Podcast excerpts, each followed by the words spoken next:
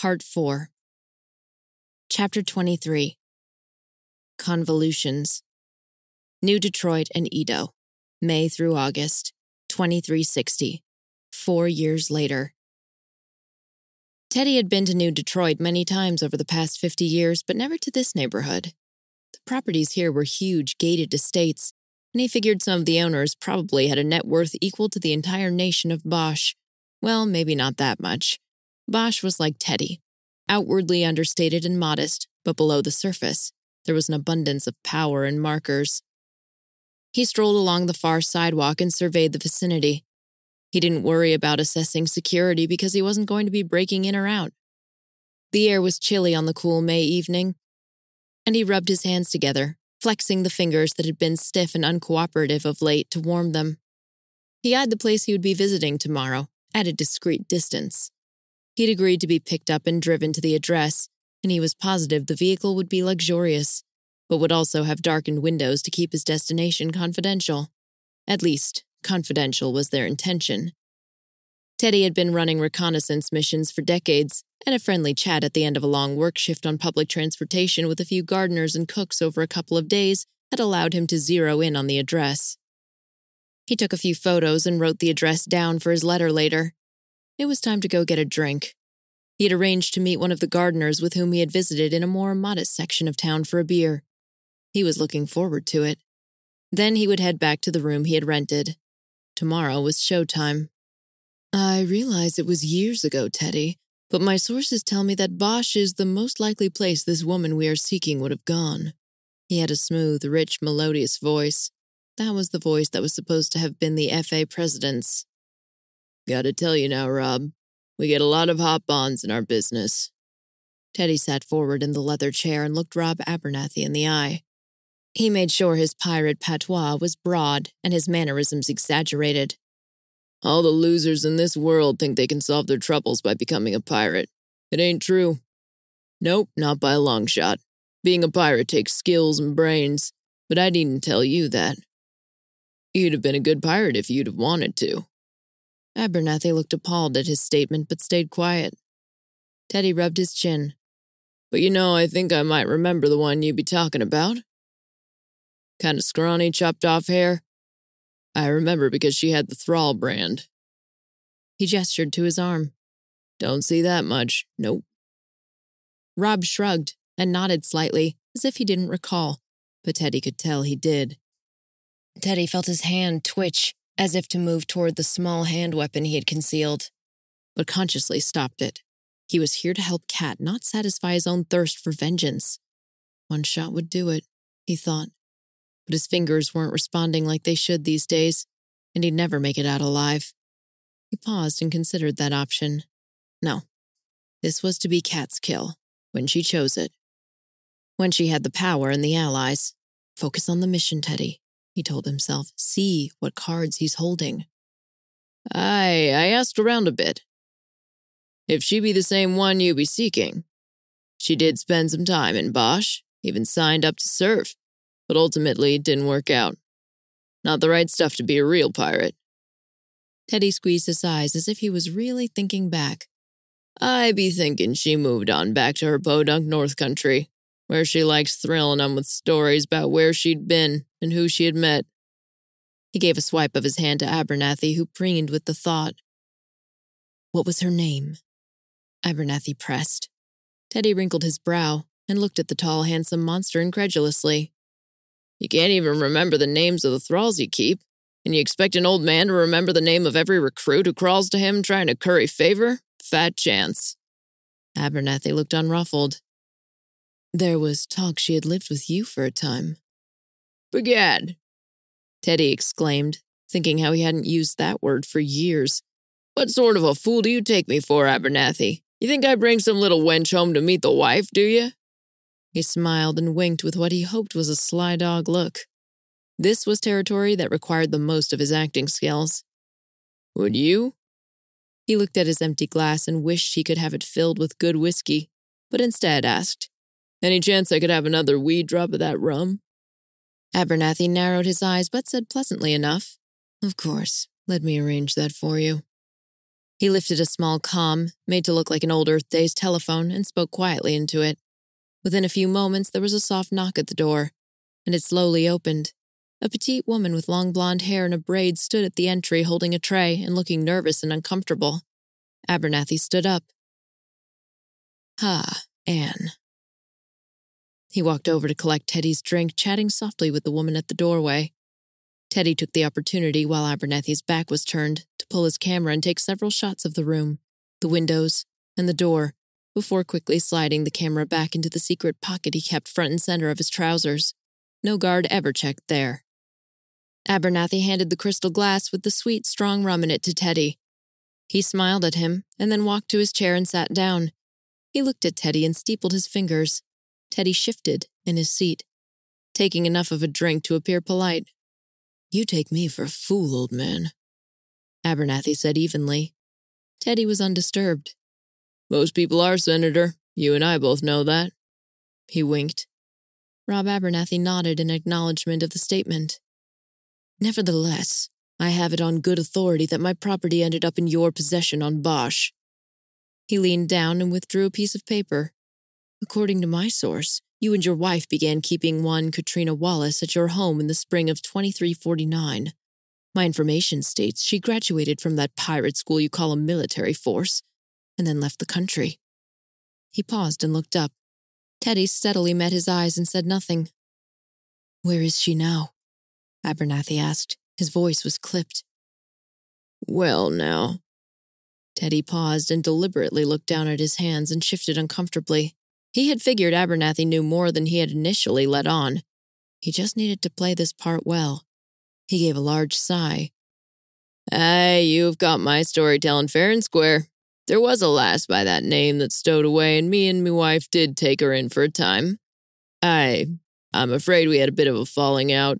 She had served well for a few years, but still carried some bad habits with. Her temper, for one. I told her we couldn't tolerate that at our home, Next thing I knew, she'd taken off with some foreign guy who had hired her for an extraction. Few things went missing from our place and the base at the same time. Not exactly a proud moment for me. He contemplated pulling his handkerchief out and blowing his nose, but thought that would be over the top. Abernathy continued to stare at Teddy over his steepled fingers. A moment of quiet passed. That story parallels the information I've collected. What country was the foreigner from? Teddy shrugged. Hard to say. One of them Western continent ones. He made sure to make eye contact. Those eyes, Cat was right. It was like looking into an abyss, empty.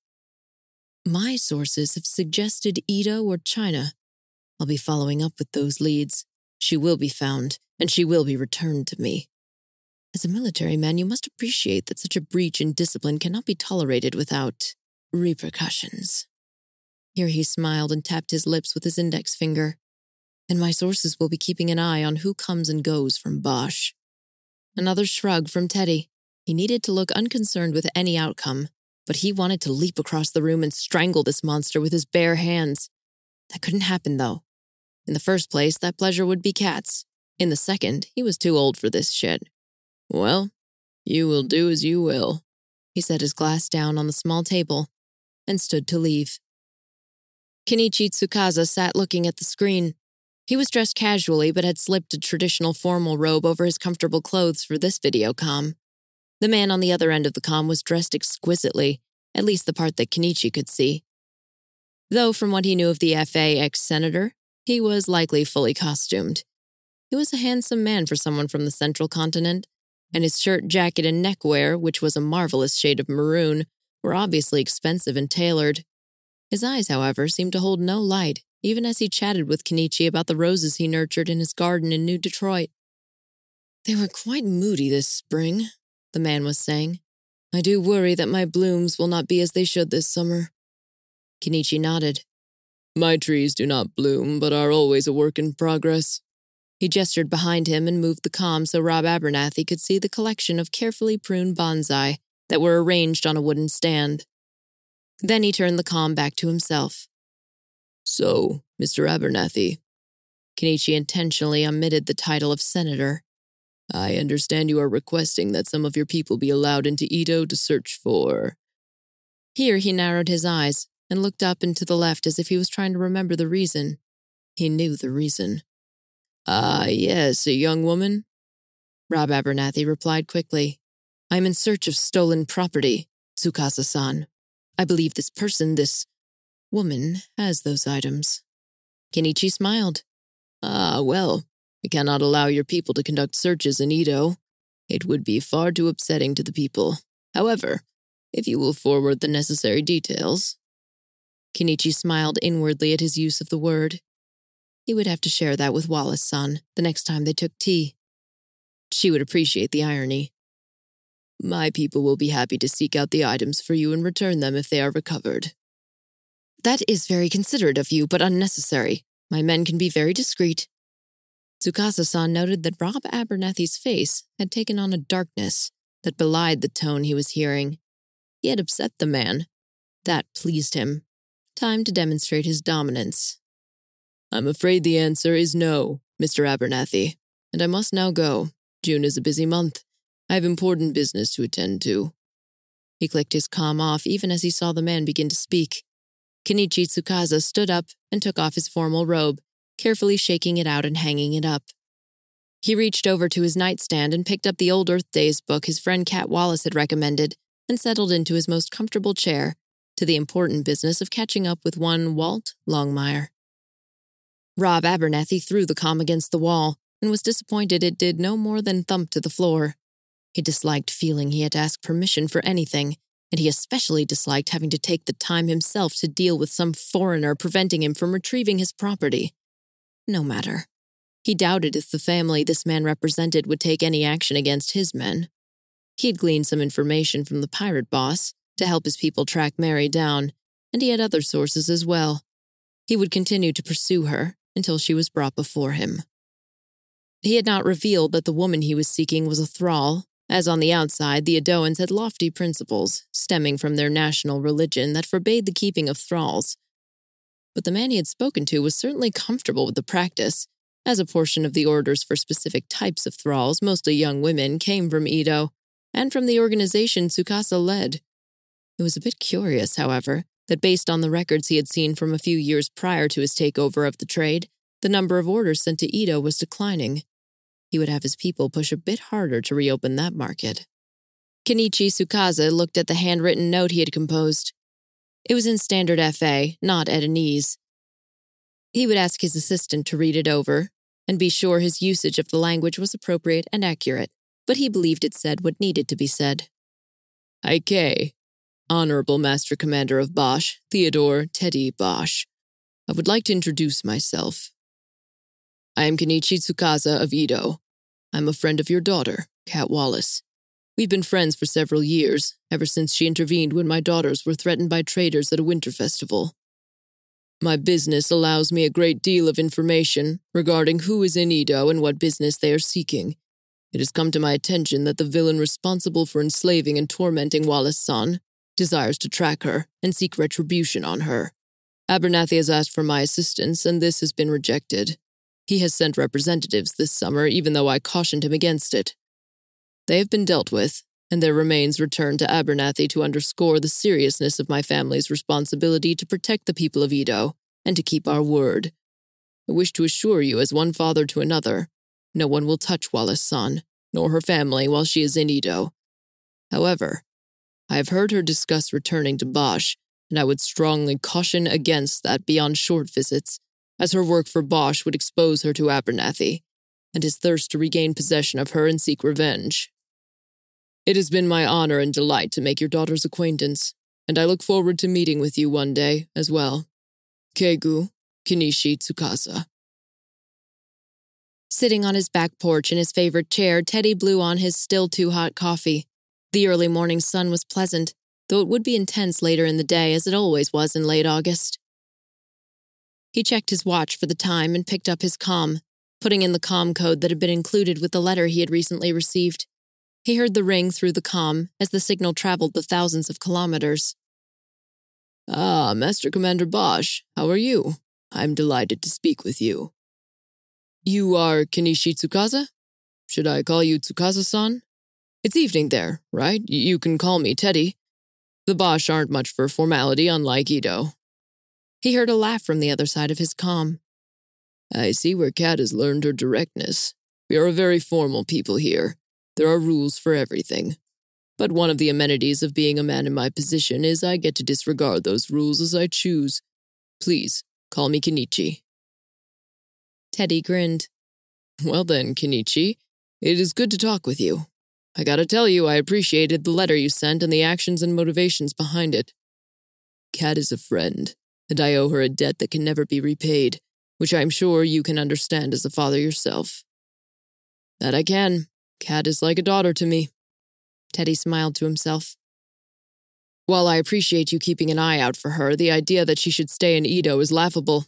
Eventually, Cat will return to Bosch. I know she wants to.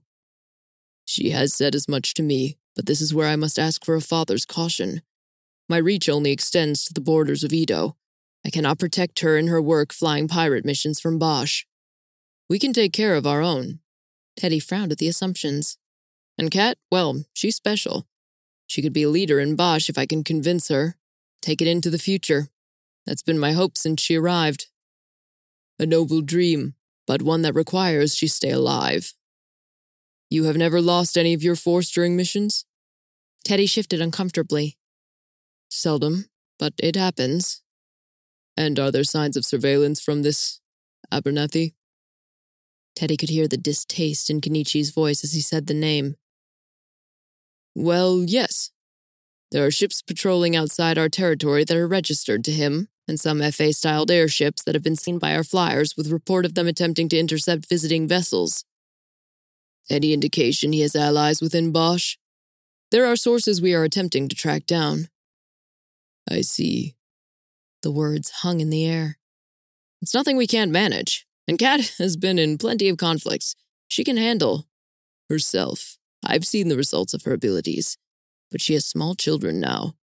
Children that could be used against her.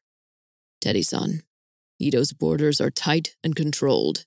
No one arrives or leaves without a record, and my people have access to those records in real time. Teddy, she is safest here, at least until her children are grown. Teddy thought about his grandchildren in Edo and the freedom they had to roam the mountainside forests and clearings.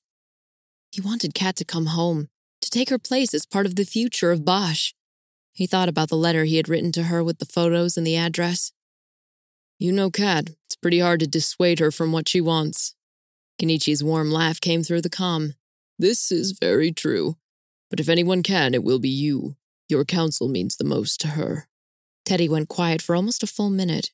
His mind was working quickly and efficiently despite the unpleasant news he had received recently from his very own Dr. Dalton. That news had caused him to consider an exit strategy. He began to see the pieces of a final mission fall together. A mission that could be parlayed to give him the exit he wanted, and the one that would protect Kat as well. But the price was high. He growled under his breath. I don't know, Kenichi. There may be a way to keep her from returning to Bosch. It would break her heart, though. There was now a pause at the other end of the comm. Better a broken heart and a long life.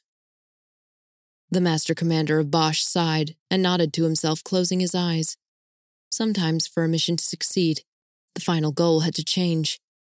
He would put the letter aside. He would do what he could in the time he had to protect Kat and her children. He would let go of his dream that she would follow in his footsteps. He cleared his throat and swiped at his eyes. Kenichi, I thank you for everything you have done. Your counsel is sound. I'll take it from here. Patty Owens sat in his small old Toronto apartment and looked at the envelopes of markers that his people had dropped off this week and smiled. Glitter sales continued to be good, no surprise there, and he was enjoying the profits his crew brought in. He had plans to use some of those profits to increase the small arms stock he had. That would allow him to force out or absorb some of the smaller dealers, and to take in another block or two in Old Toronto as his territory. Patty intended to become a rich man and a powerful one. His personal comm rang. It was not a familiar number, but not many had his personal information, so he answered it. Hey, Patty, how's business? It was indeed a familiar voice. Cad, business is booming mostly because you aren't making drops and out negotiating me. Patty laughed. Where are you? This isn't your usual com. Yeah, I've been living outside of Bosch for the past few years. But I have a deal I'm putting together and I wanted to see if you wanted in. What's the risk? How much could I make?